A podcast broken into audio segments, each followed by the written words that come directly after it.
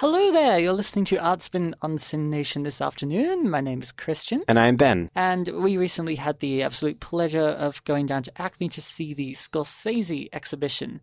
Uh, so, for those of you who don't know, um, Scorsese, that's Martin Scorsese, so very famous film director. Probably his most famous titles are what Taxi Driver, recently The Wolf of Wall Street, Hugo, his first kids film, Goodfellas, Yeah. The King of Comedy. Mm. Very, very many films. Yes, and a lot of sort of crime and family drama stuff, which we'll yeah we'll get to in a moment. That one of his themes that this exhibition explores. So yeah, themes is one of the one of the sections of this exhibition. It's it's Yeah. organized into various such as influences. A lot of those Italian films, but also Hitchcock as well, and various other directors and styles. Um, yeah, there's separated into aspects of filmmaking like cinematography or soundtracks. There's a separate sections for all of those. yeah soundtracks and music videos as well. Yeah. um, that he directed for Michael Jackson and the Beatles and And just yeah, music in general is a big part of his work. Yeah, and also editing as well. I remember being, being one of the sections, or at least a focus, which is, of course, a, a very important focus because the editor, he, there was Yeah. one particularly that he frequently collaborated Yeah, with. so and- his uh, constant collaborator, Thelma Schoonmaker, has been working with him for the majority of his career. She is a, a very major part of what makes a Scorsese film a Scorsese film, um, and it's sort of something that maybe not many people consider in general, but in particular with Scorsese, with the themes and the the pacing of his films, that's very very much down to the editing. Yeah, absolutely. And especially with fight sequences and violent scenes and suspenseful scenes, um, Mm. a lot of that really does come down to sifting through all that raw footage and doing what was at that time, uh, um, you know, in the 70s especially. Scorsese's had a very long career. He's He still going. has, Yeah, so definitely in the 70s and 80s, it was very physically demanding. You were physically cutting up the film. yeah, literally Yeah. getting bits of footage, cutting them, uh, literally cutting them, and, and Mm. splicing them literally together. um, and I think it, it, it said in the exhibition that it took Thelma Schoonmaker three days just to cut the one, the final fight sequence from Raging Bull, which is incredible. And I mean, she won the Oscar for that film, so it's fair enough. Yeah, yeah, deservedly so. And yeah, and, and that part also was in the influences section as well. I remember because it was uh, a large inspiration for that was the shower scene in Psycho, actually. And they're only about a decade apart, or a little bit more. Two Um, decades. Uh, 56 1960, years. 1960, 1980. Yeah, yeah, not 56 years, which is how old Psycho is now. And speaking of parts of Scorsese's career or, you know, people he worked with or things that he did that don't really get very much public attention outside this exhibition, there was um, a restoration section as well Mm. about his campaign um, against, uh, well, basically the poor quality of the prints that Kodak was selling and the fact that all these directors were noticing that their films over time, not that much time, scarily enough, uh, were literally degrading. They were fading away the color was changing. There's there's this letter from uh, Spielberg uh, that was written to Scorsese because he was one of the many directors who really wanted to join this campaign. It was and he was talking about the fact that the blues and the reds in Jaws, two of the most important colors, were changing. So yeah, this, this was a widespread and very scary yeah, thing. and it was a thing that angered Martin Scorsese in particular, and he wrote a very polemic manifesto in a film magazine that became very widespread, and he would receive all of these letters, including the one from Spielberg, just voicing their support for the venture to restore films, and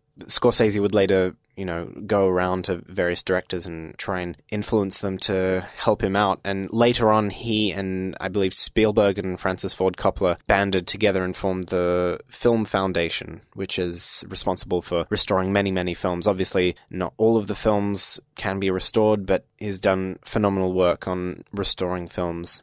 And in particular, there's a little video segment that you can see where Scorsese talks about the restoration of the film The Red Shoes, which was made in 1948 and it's gloriously colorful and just incredible to watch. But if you see the original print and the state of the original negatives, it's really sad to see what could have been, I suppose, yeah, if it hadn't been for Scorsese's restoration. True, yeah, and and well, um, gosh, Coppola, Scorsese, and Spielberg, that's certainly a dream team. So that they've gone quite a bit down in the industry as well. So, would you say the restoration part was your favorite part, or was It's, it was one of them, most certainly. That and the um, the sort of cinema past was really cool to see. Scorsese is a huge fan of cinema, and there's actually a diary where he lists all of the films that he has seen, and it's only open to a couple of pages in the exhibition. But even there, you can see he's been watching at least two films a day or something mm. like that, which is incredible to think how he actually makes any films. But that was certainly a favorite part, in the sort of cinema history. It was definitely one of my favorite bits. They had the actual red shoes from the film The Red Shoes, which was very humbling to see. Just this one relic from one of my favorite films of all time. It was really cool to see. How about you? What was your favorite bit?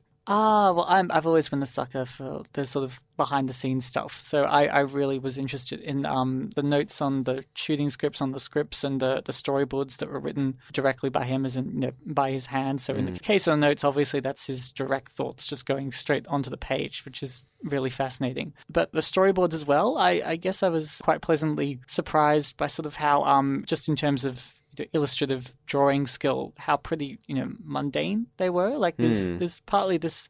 I guess it's a misconception that like to be a, great visionary director, you also have to be a great drawer. Like people like Tim Burton are. Not necessarily the case. Like yeah. it was sort of it was a rather sort of humbling, inspiring thing to you know just look at the drawing skill and think, oh, okay, that's a drawing that I feel like I could do. Maybe I can't make a film like that, but yeah, the fact that what's important is the vision in your mind's eye, and you know getting that down well enough on the page for it to be realized, of course, in an actual film. Yeah, and he's been making these storyboards ever since he was a kid. There's a storyboard that was made by him when he was 11 years old, and he says he at the time didn't realize it was a storyboard, and what he was doing was really just drawing out a film. And it's this huge Roman epic that he's drawn out with all these scenes, and he's even hand drawn all the credit sequences and compiled a list of all of the actors he, that he wanted in the film, like Alec Guinness and Jack Hawkins. And it was really fun to see his sort of love of cinema emerging from childhood. And it was really nice to see that this this director just started out from making these tiny drawn films.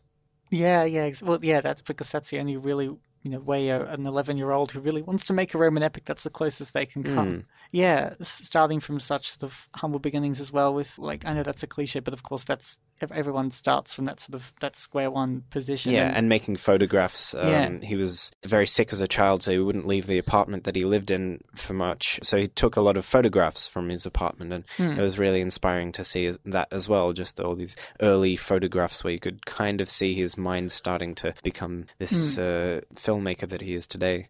Yeah, and speaking of his childhood, I guess like his professional childhood, the very first film um, he made, uh, so he had to apply to a big shot the studio executive for this, and just reading the letter of application that we had to write back in uh, mid 60s, I suppose, when he certainly no one knew who he was.